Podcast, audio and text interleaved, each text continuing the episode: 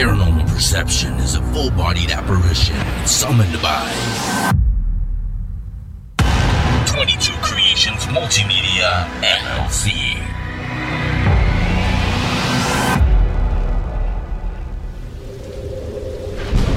Taking a look at the unseen world around us. A world of shadows. Unheard whispers.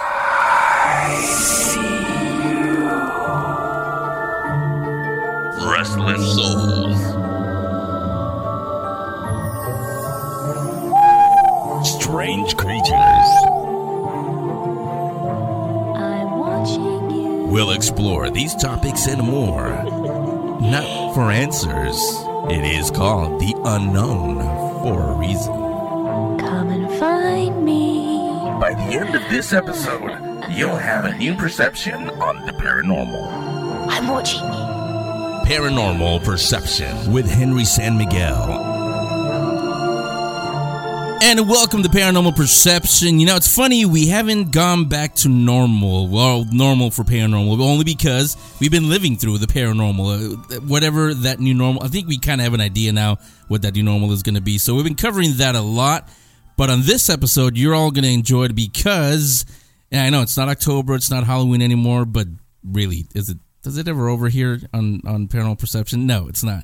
We're going to talk about a haunted mansion, not the haunted mansion. We've you've all probably experienced that one on e- either one of the coasts, but a haunted mansion, a real one. It's not pretend. It's not a fun kiddie ride. This is for real, and it's pretty scary. There's a new book out right now called Ghosts of Greystone, Beverly Hills: Dramatic Eyewitness Accounts by Clete Keith. I have a link in the show description if you guys want to go there directly to find out more, and more importantly, to buy the book. It's ghostsofgreystone.com. So, I want to talk about it again. Like I said, is the author Clete Keith. Clete, welcome to the show. How are you? Hey, Henry, how are you? Thanks for having me on. Doing good. Thank, thanks for coming on. So let's start with first of all, uh, like I said, it's not the haunted mansion, not the one people probably thinking about. This is an actual haunted mansion. So tell us about the haunted story first of all of, of Greystone Mansion. Yeah, this this uh, location is the real deal. This is uh, a mansion that was built back in the 1920s. They they started building it in 1927, and uh, by the time they finished it, it was September of 1928. It's uh, 46,000 square feet, um, 55 rooms, 67 altogether, meaning they're like closets and other places.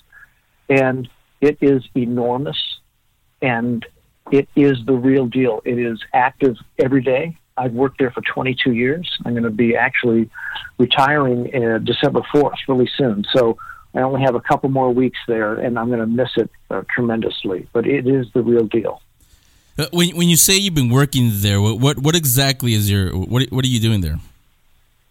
Yeah, I did a, a bunch of different things. Um, it, my office was on that property, and out of that office, I helped set up uh, live events for the city of Beverly Hills.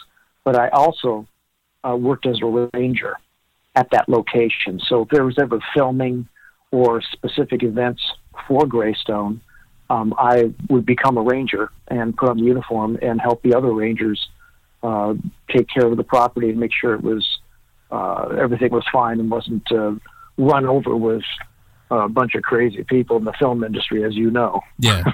Yeah, yeah. And actually, uh, a lot of you listening, you've probably seen Greystone Mansion. It's been in a lot of pretty well-known movies, very blockbuster movies, that, and we'll probably talk about that in just a little bit. Uh, but before you, before you you were hired there, Clete, did, did you did you know it was haunted, or, or, or did you not know about its haunted history? I had no clue about it. In fact, I, I worked on a, a film uh, that uh, ended up shooting up there. It was called Cabin Boy, one of the worst films ever made, by the way. and uh, I worked on that movie and ended up. Uh, they asked me one day, you know, that told me that they're going to be going up to a place called Greystone to shoot one of the scenes there. And I said, "What is Greystone?" And they said it's this mansion up there, but we're going to use it as like a school. And I said, "Oh, okay." And little did I know that. Uh, uh, like four years later, I would be actually working for the city, and I was based up at Greystone. But I had no zero idea that it was haunted at all. And, and where it's, I haven't been there, but uh, looking at the at the uh, description and, and, and the website and on, on the book, it, it's it's up on a hill, right? The mansion. Right. Yeah. Yeah. It, it's up above Sunset. So there's the Beverly Hills Hotel, and if you keep going east, um, there are several streets, Foothill and Hillcrest, and it's between that, and it's up above Sunset to the north.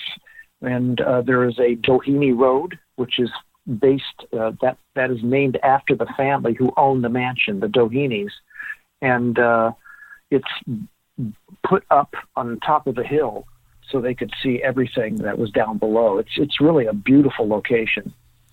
Yeah, and, and you know, again, I, you can see why filmmakers would want to use it because going up the hill and when you see it, that's like the perfect shot for for a horror film. There's this big mansion up on top of a hill.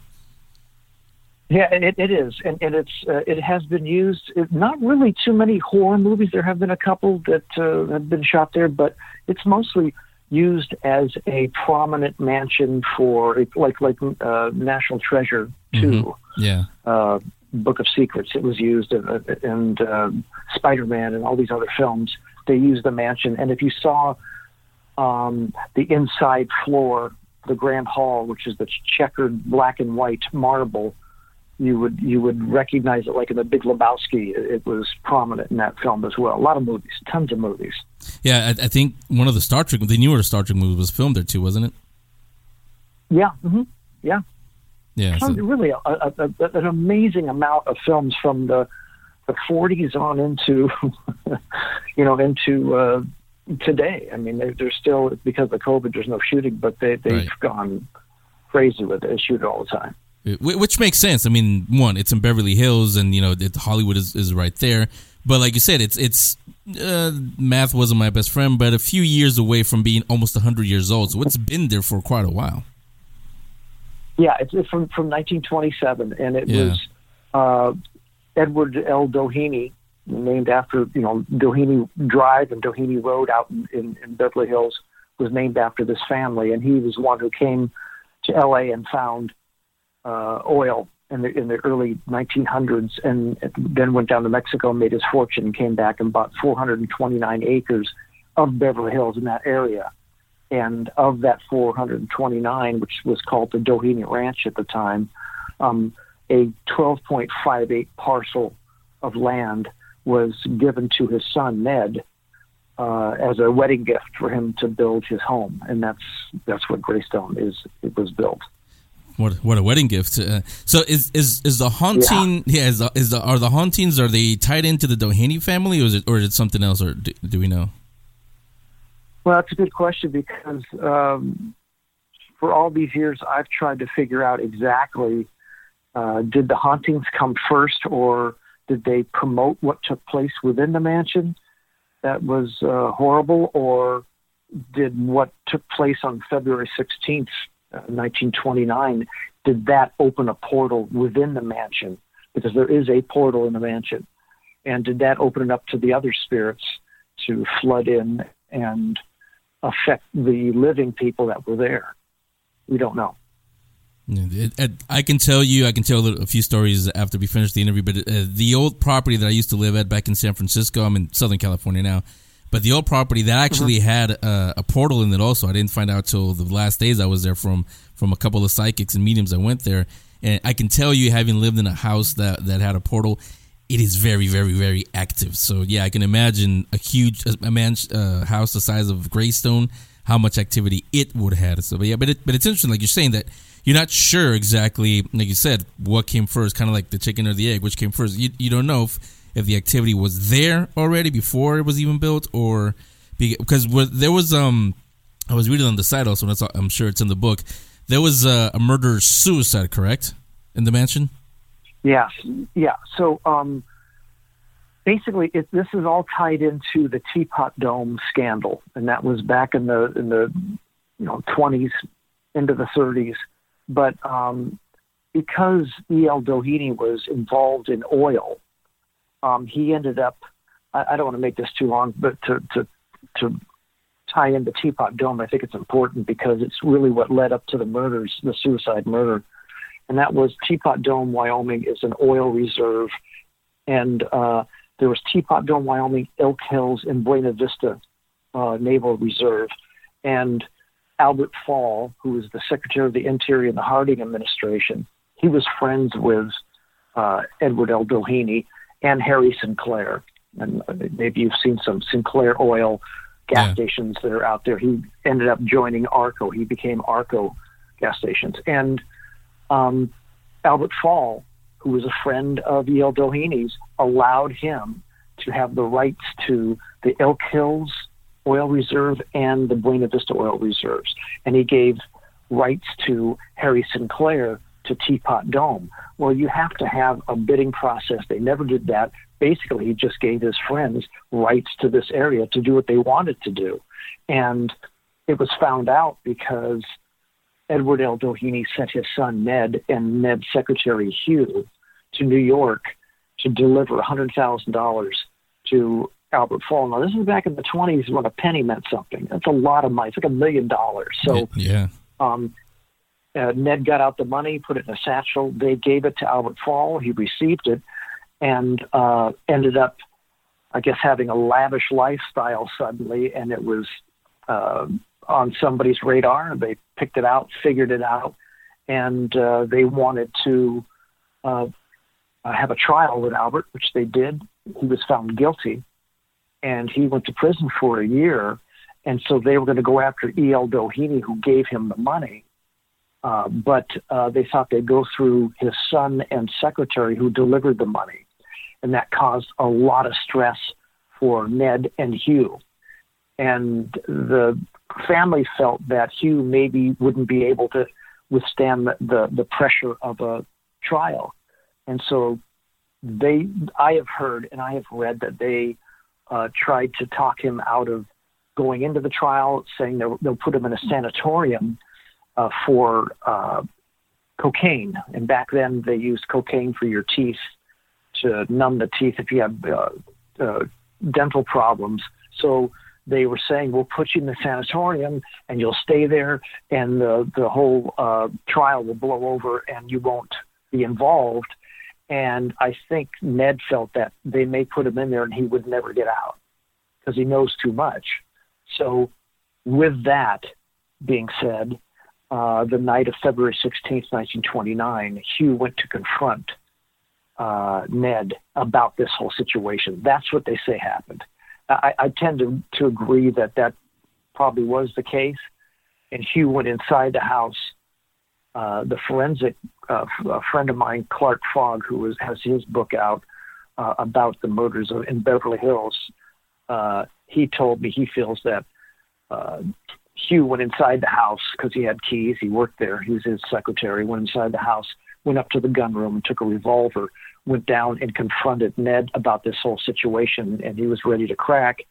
Uh, they had been drinking.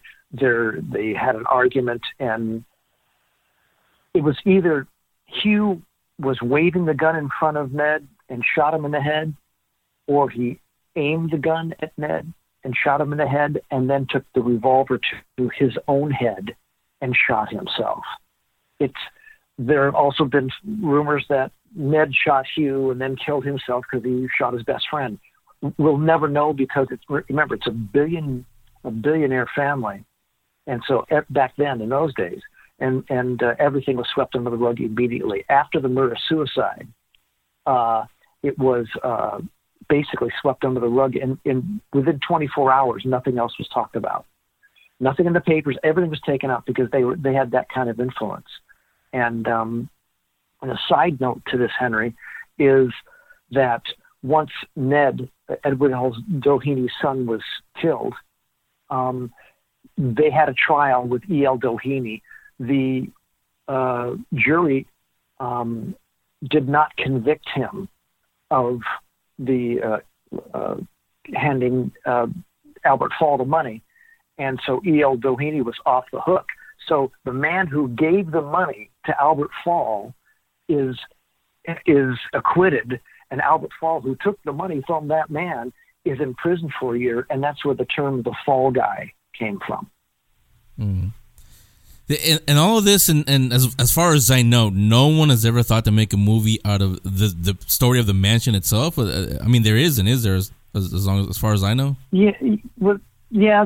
There, there hasn't been. Um, I, I think a lot of it has to do with maybe the family itself. I mean, uh, there was a time when I was going to try to get a company in there. This is probably five, six years ago. You, you've seen the, the the show Dead Files. Yeah. Mm-hmm.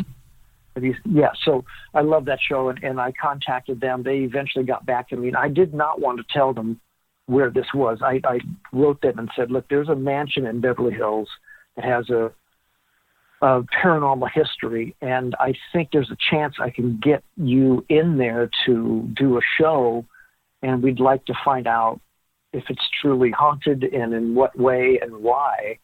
And they got back to me and said. Uh, the, the woman called me and said, um, I said, I'm not going to talk about what the place is. She goes, is it Greystone? I said, yes. so they, that was their first thing right off the bat. It was, yeah, it was Greystone. So she, they eventually came back and said, yes, we're interested. I went to the head of my division in the city and he said, no, we're not doing anything like that. Um, the family, the immediate, there was one person left. It was Patrick Doheny. The son was still alive. And he said, well, he's alive. We're not going to approach it. Uh, Patrick has since died and uh, they still won't approach it uh, as far as doing something like that. So um, it's uh, it, it's a very it's weird because it's a city property, a city park, but it's a very private location as well. And Henry, also when we talk about portals, um, when I first started working there, I used to take photos in this one corner in the second floor because I was getting all these orbs and these weird, bizarre things. And um, we eventually had uh, Peter James. I don't know if you know who he is. Yeah, I do. Yeah. Um, Mhm. He was a. Have you heard of him? yeah, I have.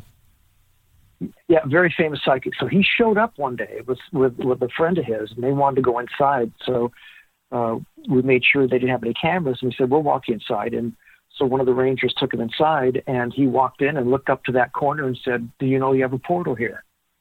And now, like twelve or fifteen years later, I ended up bringing in Chris Fleming. Do you know who he is? No. Yeah, he's he's a very well known psychic out of Chicago who's done a lot of television shows. He's on Ghost Adventures every once in a while. And he and I struck up a conversation. He came out from Chicago. I walked him inside, and he looked up to the corner and said, "Do you know you have a portal in here?" Hmm. So it's real. It's there. Yeah, I've always said when when when two or more than one psychic or medium confirms the same thing without having prior knowledge, you know it's real. So yeah, th- there you go. Yeah, absolutely. Yep. Mm-hmm. Yeah. And, and and again, like you're saying, you know, Hollywood unfortunately does have a lot of history. Yeah, we know the glitz, the glamour, but there's also a seedy underside to Hollywood, and and a lot of psychics have also said that's why to this day even there's a lot of energy. Not not I won't say dark energy, but there's definitely a lot of paranormal energy around Hollywood, and you know stories like this, like like Greystone. That that's part of the reason why. Uh, Now, uh, uh, you Yeah. mentioned that the, that Patrick already passed away. So, is there are there no more living Doheny's? Was he the last one, and or if and if so, who who owns the mansion now? Yeah, it's there are no more immediate family members. We're talking like Ed, uh, Ned and his wife Lucy, and then their family. Their the daughter Lucy. Uh, they had four sons. All all have have since passed. Um, the city of once once uh, um, in 1955, Lucy uh, Ned's wife Lucy she ended up uh, selling the mansion. It was too big. All the kids were gone. She sold the mansion to a man named Henry Crown, who was um, one of the builders of the Empire State Building, and um, he was out of Chicago, and he bought it, thinking maybe he would move in possibly, uh, and his wife, they say, said no, didn't want to move in. He had a, all his dealings were in Chicago, so he stayed in Chicago and, and eventually just opened it up to filming and allowed people to film there.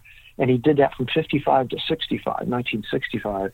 And then uh, the city of Beverly Hills purchased it, and they rented out the mansion to the to AFI, the American Film Institute, from 1969 to 1982, and it is now a, a, a park, a city park of Beverly Hills. Has has the city done any renovations or repair or anything, or have they left it pretty much the way it was from the beginning? Well, when they first purchased it, it was in shambles. It was ruined. Uh, AFI had been in there. All the stuff that was that it, it, now it's an historic landmark, Mhm. but back then it was just an old mansion that they could use for their editing bays and all that stuff. So they just they tore everything up. They built walls. They tore things out and made it a a screening room in the living room, and really just did what they wanted to do because nobody nobody knew it was going to be a historic site, and so that was uh, really bad for the mansion itself. By the time I started working there uh, in like '98, um, it was still in disrepair down in the basement for sure, and the servants' wing.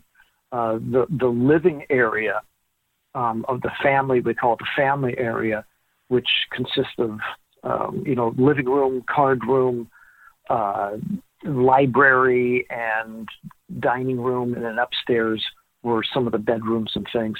Um, they were basically empty. There's nothing in the house. And still to this day, there's really there's only like one or two pieces of furniture, like an old uh, table that was theirs.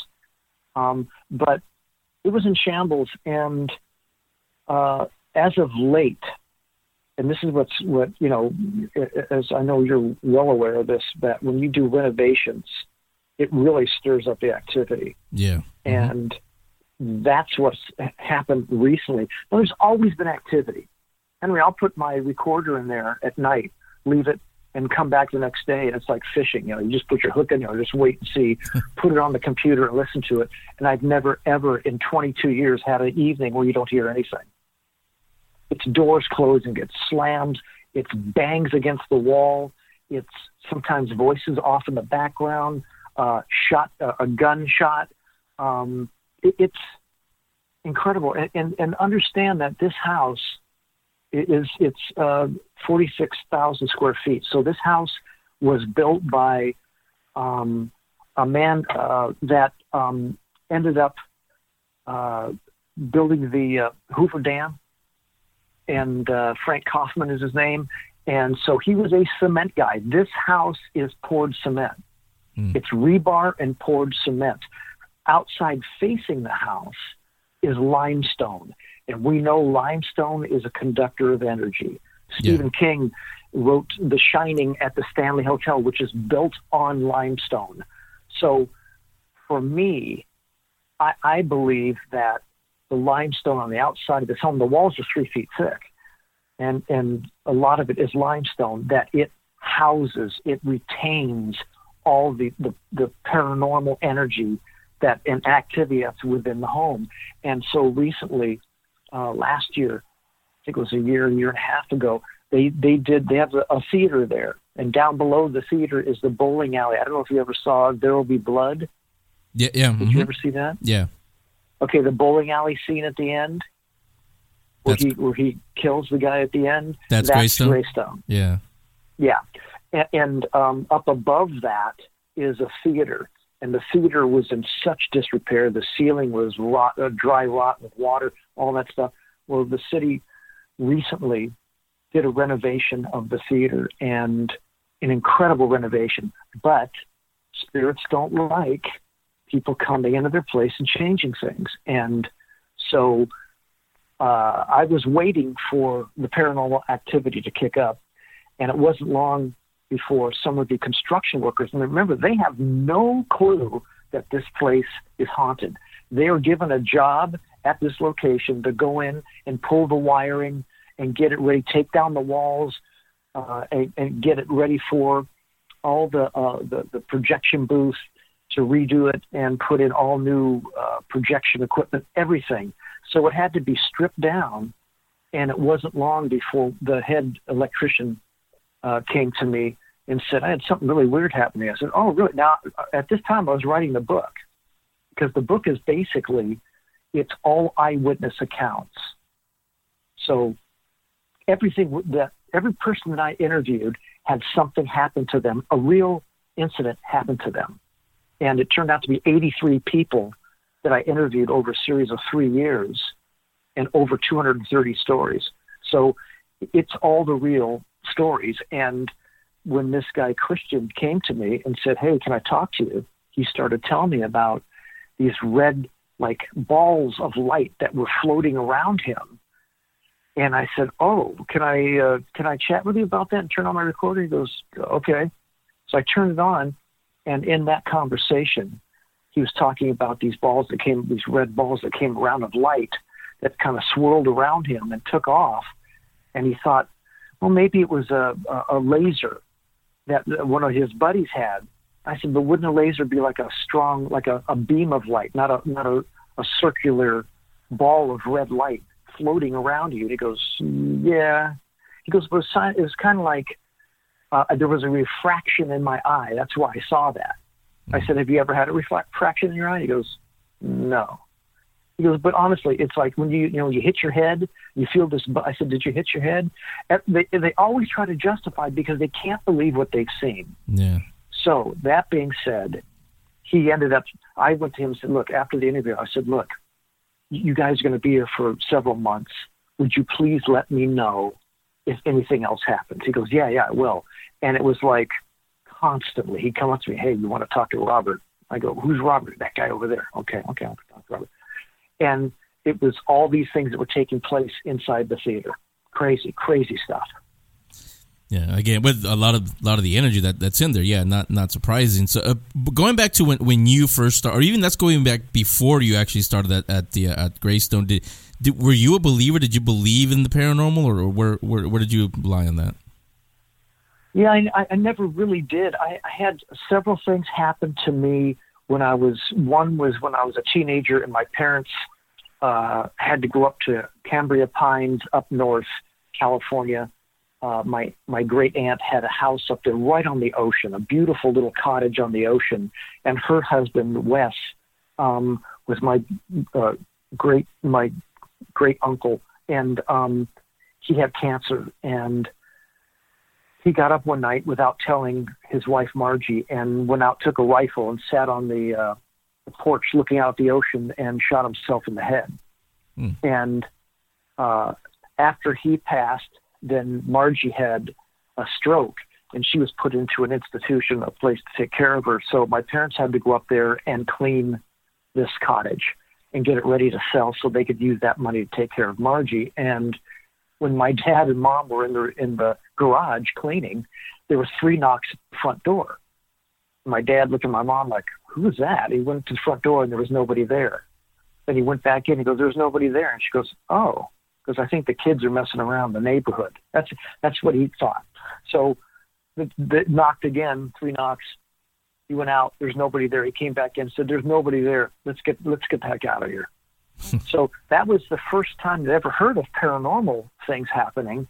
And then I ended up having kind of a major strange evening with a woman that was in a I worked in a, did a lot of theater and a lot of plays and this woman invited me over to her house in Beverly Hills oddly enough and when I got to her apartment um we sat down and she started telling me that her place was haunted. And I was like, in my head, I'm going, come on, man. You know, I said, uh, uh but she was, she was beautiful and I wanted to be there. So I said, oh, really? Okay.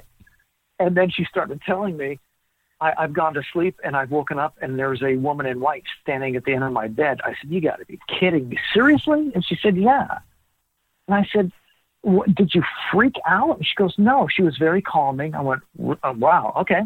And she said also, um, now she, we were sitting at a, uh, a table, like a coffee table, and there was there were candles. The candles had this uh, glass housing in the middle, and all these other candles. And uh, she had a piano, and she started telling me that she uh, had a, a friend over one time, and the piano started playing by itself. I went, "Come on, man!" and she goes, "No, I'm serious." I said, "Were there were there like mice in there with you know top hats and high kicks and?" She goes, no. she just looked at me. She was very, you know, matter of fact, no, no. They, this actually played by itself. And then she showed me a book called Seth Speaks. Have you ever heard of that book? What, what is it? What's it called? Seth, S E T H, Seth Speaks. No. And it, it, it's it, it's a it's about a woman, a channel, a woman who was a channeler, and she would bring in the this one uh, uh, uh, I guess, being or whatever named Seth, and it would come through her, and she would speak Seth's truths and all this stuff. So she said, "Have you ever seen this book?" She showed me the book, and it was like it showed a picture of this woman, woman on the front channeling, and she looked really bizarre. Is all I could say. So I looked at her and I went, I, I was an idiot because I I didn't believe in any of this stuff. So I said, "What the hell happened to her?" And she goes, "She's channeling." I said, "It looks like she ate some bad shrimp."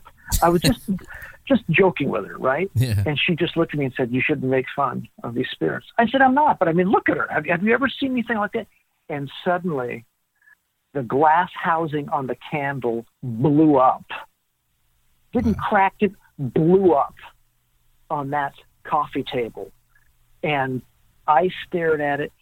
She looked at it, then she looked over at me, and I, I grabbed my guitar and I ran ran out of her apartment. and so that was kind of the the two big things to me. Like, but I still had a hard time believing it, and I didn't believe it until I started working at Greystone. In a, in a Greystone, if you can remember, what what was the first experience that, you experienced? Not that you were told about, but what some what was the first thing that you exp- paranormal thing that you experienced at Greystone? Okay, well, yeah. uh, One of the things that that that it didn't specifically affect me, but when I I was told when I first started working there that they were shooting a Sprite commercial, and I said, oh, okay, I want to go up and see what they're shooting and see how they're shooting it. So I went up there. This is like a '98, and it was uh, there was one ranger, Steve Clark, who was up there, and it was bad. They treated the mansion horribly. So right now, if you were to film up there, we have rangers that cover every square inch of that building, making sure you put down layout board, you don't screw anything to the walls, you don't paint anything you're not supposed to. All that stuff is taken care of. Well, back then, everybody did what they wanted to do because the Rangers didn't know what to do. It was Steve Clark's first month there, and he had no clue. So they were tearing the place up, and he was trying to stop them. They didn't listen to him. And by the time I walked up to the mansion from my uh, my office down at the front, uh, the south end of the of the property, when I got up there, this guy came running out of the mansion, swearing. I won't say it, but swearing, and just was horrified. And they said, like, what happened? What happened? And what had happened to him was he was in the upstairs room. I think it was Patrick's room, the son's room upstairs, wrapping up cable, throwing it into these crates. You know, they have the plastic crates, Yeah. look like milk crates, Mhm. throwing all the cable in there. And as he was putting all the stuff away, uh, he looked over, and one of the crates went all the way across the room by itself, right in front of him. And he snapped and just ran out and said, "I'm done." I'm said a bunch of stuff, and and he left. And so that was I was like, "Wow, what what happened?" And they told me, I go, "Oh," I'm like, "Is is this this place haunted?" And uh, so with that, uh, my friend Steve, who was one of the lead rangers there, um, he ended up telling me a story of his closing the mansion up, putting on the alarm, walking out, and saw a window that was open in the servants' wing, and he's like, "Man, I thought I closed that." Went in, un, uh, undid the alarm, went to that room, locked. It's a two-lock process. You you crank it close, and you put the uh, armed like latch on it. And uh, then he went down, put on the alarm, walked out, looked up, and it was open again. And he said to me, when I saw that, I went, something's up with this place. And he wouldn't go back in. And that really clued me into like, okay, so I'm going to be working at this place that's that's haunted. I guess. I guess it's real. So that that was the the first couple things I heard about. The one thing that happened to me was years later, down in the basement, and my sister and her husband had come over from Hawaii, and they were taking a tour with Steve. Just he was just walking them through the house, and I went down in the basement to see them, and said, "Hey, what's going on? There you are. How you doing?" And and as we stood there down in the boiler room, and this this is like a horror movie down there, Henry. In the boiler boiler room, it is so. it's like you couldn't dress it better on a set. It is horrifying. and we're standing down there, and he's telling him about the boiler, and suddenly there are like three loud knocks right behind me, and it's a cement wall. And I I look back, and then I looked at Steve, and I was like, "What the hell was that?" And then I ran over and I grabbed my sister and I held her out as bait. You know, I was, I was like, I, I panicked. Okay, I panicked. and, and, and um, uh, I said to Steve, "Who- "Is that is this?" I was asking him if it was another ranger, Dan. Was he doing that just because my sister and husband were here? And he goes, "No." I said, "Get Dan on the radio." So we got Dan on the radio, and Dan was at another park. And I and Steve said, "You've always wanted something to happen to you. It just happened. Now you're acting like you don't want it to happen to you. What's going on here?" I go, "This is." I could not believe that took place. There's no way that could happen without it being uh, a, a, some type of uh, being down there. And little did I know that you know throughout the years that that place is a nightmare down there. It's I, have, I think I have like 17 stories that are crazy, crazy down in that in that uh, basement. Well, you, place. You know, actually, with that knock, I don't know if you ever thought of this or if you looked into it. The, the store, I'm thinking, Mm-hmm. is probably was it your uncle that you said knocked three times that first time with your parents? Oh. wow, maybe he followed me to Greystone. Yeah, I was gonna say- I didn't think about that, Henry. That's interesting. Yeah, Yeah. Well, Wow. I tie it in only Uh, because but you said it was three knocks, so you know maybe. yeah, yeah. Uh, It could, it could be. You know what? Anything is possible at this place. And they also say, you know, in all the shows that when you hear three knocks or three bangs, it's the sign of the Trinity. You know, the Father, Yeah, Son, mhm. the mocking of the Trinity. So I, I- I don't know. It scared the hell out of me, to be honest. And uh, uh, we got out of there pretty quickly. And uh, it, it shook me up because nothing had ever happened to me until then. And honestly, nothing has ever happened to me since that time where uh, uh, I felt or saw something like that uh, in, in the house. I've heard things with my recordings and all that stuff, and and my friends, my very close friends, are all the rangers there, and they're the ones who have access to that building. So they're the ones who are inside it all the time to check it, make sure it's it's locked, or if they're doing re- renovations, all that stuff. They go in and open it up and everything. They're the ones that have things that happen to them all the time. But for me, it was just that one time. Yeah, I, I can tell you, it, it's probably not. It, I know because of you know like Ghost Adventures and and Zak Zak's a friend. Zak Bagans, he's a friend. He's been on the show a couple of times, and he knows when I say this. And, and, and off camera, he'll say, "Yeah, you're right. Not everything is demonic, although he says it is Right, on, on his show. right. But a lot of times, it, it- like I said, it could be somebody that you know, a friend, an uncle in your case, or somebody Uh-huh. just trying to get our attention. So." Uh, a lo- and, and a lot of people are, are it, there's more acceptance now. A lot of people aren't, you know, they don't run for the hills like before, and, and they're actually not afraid Right, to, to say it either. So, um, yeah, Mhm. that, that, and, and, and it, it- it's crazy because uh, when I had Chris Fleming come out, and he's really good, man. If you look him up, you'll know who he is. Mhm. Um, he's he's a psychic medium, and he's had his own show in England and all this stuff. And when he came out that day, that changed my perception on that mansion that day. And he was, we went inside. He and uh, uh, another woman who was psychic, and then two other guys. One was a director, I think, and one was a producer, whatever. And I said, no cameras, and we can walk in. And we went inside, and because he is has abilities, when that happens, that brings them out. The spirits in there see someone that they can connect with, they will come out. This was 11 o'clock in the day. And the very first thing happened, we were standing outside, and he said, Who's the woman up in the window? mm, And I went, What's that? Who's up in the window? And I looked up and I go, I I don't see anybody. He goes, Can we go inside, please? I went, Okay. Walked him inside, and um, first thing happened, we start up the staircase on the right, and he bends over, and he's like, "Oh, I, I didn't know what was going on. I didn't know if he was hurt or what was going on." I said, "You okay?" And he goes, "We got somebody here with us." I said, "Okay." Again, I'm not believing. You know, if I don't see it, I, don't, I won't believe it. I, I got to have something, and that's why I think that the uh, having written what I did, it's it's really comes from a place of like, in essence, like prove it to me. I mean, I, I I'm not going to believe everything everybody says and so it, it's it's up to them to prove to me that this is actually what took place. And when he started telling me we have somebody here, he took out his recorder and said, I, "I know that you're here. I can feel you here. What is your name?"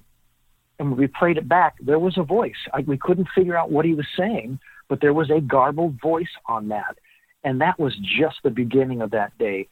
It was crazy, and the reason I bring this up is when we talk about demons, we went up to the attic, and the attic has had a a, a wild history as well. It's just kind of a creepy place because there are doors that open into catwalks that go throughout the ceiling of this whole building. So, so back then in the day, the workers could work on uh, the electricity and stuff like that, not be seen. They'd be up in, in, the, in the in the ceiling, and Mm-hmm. he went in there and we walked into the catwalks, and he said, "Do you feel that?" To this other woman, she goes, "I do, I do." He goes, "We have somebody here with us." I said, "Okay," and he goes, "Wait, wait, wait! It's gone. It went out. What's that over there?" And he points up further into the attic into this door. I said, "It's just another door to more uh, catwalks." He goes, "Can we go in there?" And I said, uh, "Okay." We walk over there. He opens the door, takes one step in, stops, and looks at me and says, You have a demon here. And I hardly ever say that, but you've got a demon in here. Mhm. And I was like, Okay. I, I because he said that didn't mean there was a demon in there to me. And uh, and I said, Okay. And so I followed him in and he started questioning what was in there. What are you? You're not human, are you? And he goes in and said, um, you know what? I know who you are. Uh, you're the the spirit that's been scaring all the good spirits in here. But guess what? You don't scare me. How do you feel about that? And he kept questioning it. And then at the end, he turn, he plays it back, and it says basically a hole. I. I won't say it, but Hmm. it screams out a hole. And I'm like, I looked at him, and he looked at me, and I went, "We're done. Let's go. We're out of here. I can't do this, man. I I, I don't want an attachment. I, I have to work here every day. You don't. Let's go." and as we start to leave, the woman pulls out her recorder and says, "Well, you must take Jesus Christ as your Lord and Savior." And I go, "No, no, no. Don't do that. We don't want to do that." and she stops it and plays it back, and it screams out the F word. Screams. And I went, "That's it, guys. I'm done." I took all of them and I pushed them out the door and said, "We're through. We're done." And that changed my perception of the house because I knew it was active, but I didn't know if there was a a, a malevolent spirit within that home. And this was during the day, and Chris brought that out because he has abilities. It brings the spirits there and out, and uh, it was it really shook me up. It was was pretty crazy, and it's only you know I've had tons of things happen since that time as well. It, it wasn't related to for Chris doing that, but just other incidences in the house at night, just listening and hearing and putting the recorder. It's been pretty crazy. It, it it can be. It It's very terrifying, is the word I'll use. Because uh, just a couple of months ago, we were shooting a, a paranormal TV show, and uh, not not part of the show. We were just investigating a, a lower area of the of the of the location where we were, and we actually caught. Now I don't know if it was demonic or not, but it definitely we heard the the really deep voice on the recorder say. Demon, and I was like, "You okay? We're done. We're, Oh. we're out of here. We're leaving. That's it." I mean, it is so. It's it's it's so hard to believe, but it's actually happening. It, it is real. These things are real, and even in like one of the rangers, I took him up to the attic because we are going to do a. Um, I was going to interview him about his feelings inside the attic because he said he felt like somebody was watching him. So I said, okay, hang on, hang on. Let's just go up in the attic and I'll turn on the recorder and let's just talk about it for the book. And we went up there and as he's telling me how he went about using this hand crank to lower the chandelier down below and he felt like somebody was looking at him from that from that same place that Chris said there was a demon. Um, after that interview, I said, "Okay, great." I, I put that recording away, and then, like you know, a month later, I'm going into the transcriptions for the book, and I'm listening to him. This Ranger Chan is his name. Listening to him talk about it, and suddenly there's a voice, a whisper. And I whoa, whoa, whoa! I stop it and go, "Hang on a minute." I go back. Well, who was that? It was just the two of us in there. I play it again, play it again, and I realize what the the voice is saying is, "Go ahead, get out." Mm, Now we didn't hear that, yeah. but he was he was telling us to get out. We had no clue. We didn't stay in there that long, so I'm glad we got out because he asked us to leave. But it's stuff like when you hear other things. I've had I have other situations just like that where voices came through and I never heard them and they're on the recording, which is not unusual, but it's just still stunning when you hear it. Yeah, so uh, I- I'll put a link up on the show description to the book for all of you guys. Obviously, you want to hear all the stories, but let me wrap up with these two for you, Clete. Well, the first one is why Uh-huh. why did you wait all this time to, to write this book? Well, I, I didn't plan on on writing the book. It's a good question because I, I being there 22 years, um, I was literally thinking about my retirement. I want to. I've written films and other things. I have another book I'm going to write, and I was just like, I'm going to get out. And then when COVID hit, um, it it really ramped it up because they were going to hand out these handshakes to people who worked for the city. To, if you wanted to leave, you get two years extra and all this stuff. And and I started contemplating that, knowing that down the line I was going to leave. But but three years ago, I literally, before I went to bed, said a prayer and just said, "Please show me what I'm supposed to do. What what am I supposed to do for when I retire? I don't know how I'm going to take care of myself. What I'm going to do." And I woke up. Henry, I woke up at three in the morning. Bang! I'm I'm awake, and I'm like, write a book. Write a book about the tours that I've given, which are basically tell on the tours I would tell everybody these paranormal stories, and then it became a thing of like, wait a minute, wait a minute.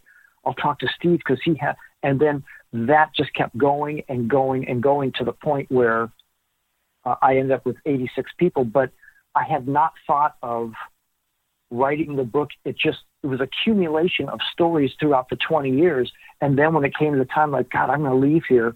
I want I want my friends. It was just about I want my friends to know all these stories that I've I've accumulated over all these years, and then after having that prayer, it, it became a uh, it became a book, and that's how it came about. And I have a, I know you're gonna get, it's gonna be even bigger because you know a lot of people may not believe, and you know, and that's okay if you don't. But I know for a fact prayer does work. If we do listen, you know, we have so many distractions, you know, TV, movies, digital, just the world in general, especially after 2020.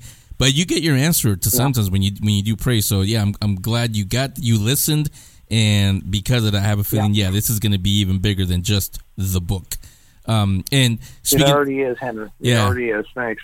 yeah, I can imagine. And and speaking of the book, um, the, the last one is especially people who haven't because it, it's not open for tours, right? Greystone for the public. No, no, they're they're not. No, they they had tours for a while. Like uh, there's a a group called Friends of Greystone, and they would open the mansion for tours and allow people to walk through uh, uh, with docents in the room, but you could walk through the house. Um, they would cut off some of the parts of the house, like the upstairs and all that stuff, but you could walk through the downstairs, and uh, that was the only time I would just suddenly see a family standing outside looking at you know, through the window, and I'd just say, "Hey, how you doing?" They go, "Good." And I'd talk to them and find out what a nice, sweet family they were. I go, "You know what, guys, come on in. I'm going to give you a tour," and I would do it that way. Okay. Well, I'm saying that because people who read the book and they start hearing, they start reading all, all of these experiences from different people, especially from film crews who have filmed big blockbuster movies. To to you who wrote it, what do you hope they take away after hearing reading these stories? Well, I, think the the main thing is that that it, it is real. That it, you may be curious about spirits and ghosts, um, or you may think, uh, "I wonder if this is real or not." Um, that's why I wanted to write this because it's all eyewitness accounts. It's not me making anything up, and it's through their own words. Everything is their words, and I think when if if you're on the fence about whether it's real or not, if you look, listen to the book, or read the book, uh, we're going to have an audio book out down the line. Um, you'll hear these people through their words tell their truth, and and I, I literally had a 700 and some page book, and the editor came to us and said, "You have too many stories. I can't. You can't put out a 700 page book." So I took out 50 stories. The book is 520 pages. And I think when you finish reading it, you'll know not only that these stories are real, but it will reconfirm or confirm that there is life after life. Now, I don't want to tell you how to do it, but you said there's an audio version coming. You could include maybe some Yeah. of the uh, some of the audio that that you've recorded over the years. Just an idea. Yeah, well, yeah, it's it's an idea. Um, it's it's already in the process of being made, and it's pretty close to being done. Some of those, what I'm planning on doing, Henry, down the line when the COVID uh, releases, is I'm going to be doing some live events. So Okay. I'll be going to venues, and I'll have uh, some video. I will have the sounds. I will talk to people about what I've been through, what what everybody, and some I'm going to pull up some of my friends on stage, and te- let them tell their stories and it's it's going to be a lot of fun. It'll be a cool night, and uh, I plan on doing that for quite a few places. We already have some people asking about it, so it might be a lot of fun. Oh, I, I think it will. And in fact, with, hang on a second after we finish the interview. Uh, I'm going to tell you about a live event that you might want to be a part of next year. You get to hear about it first for the audience does. So uh, hang on for that. I'll tell you that in just a little bit.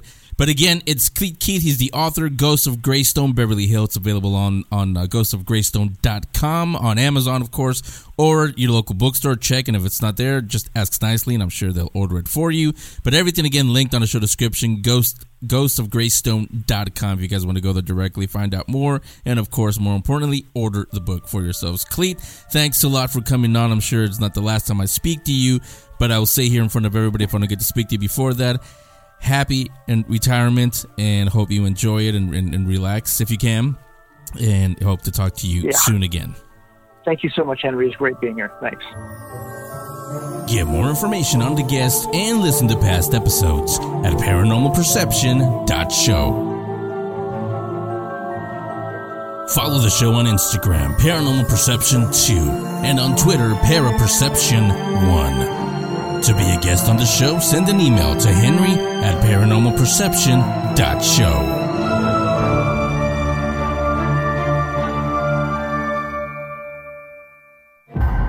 Paranormal Perception was conjured by the audio wizards at 22 Creations Multimedia, LLC.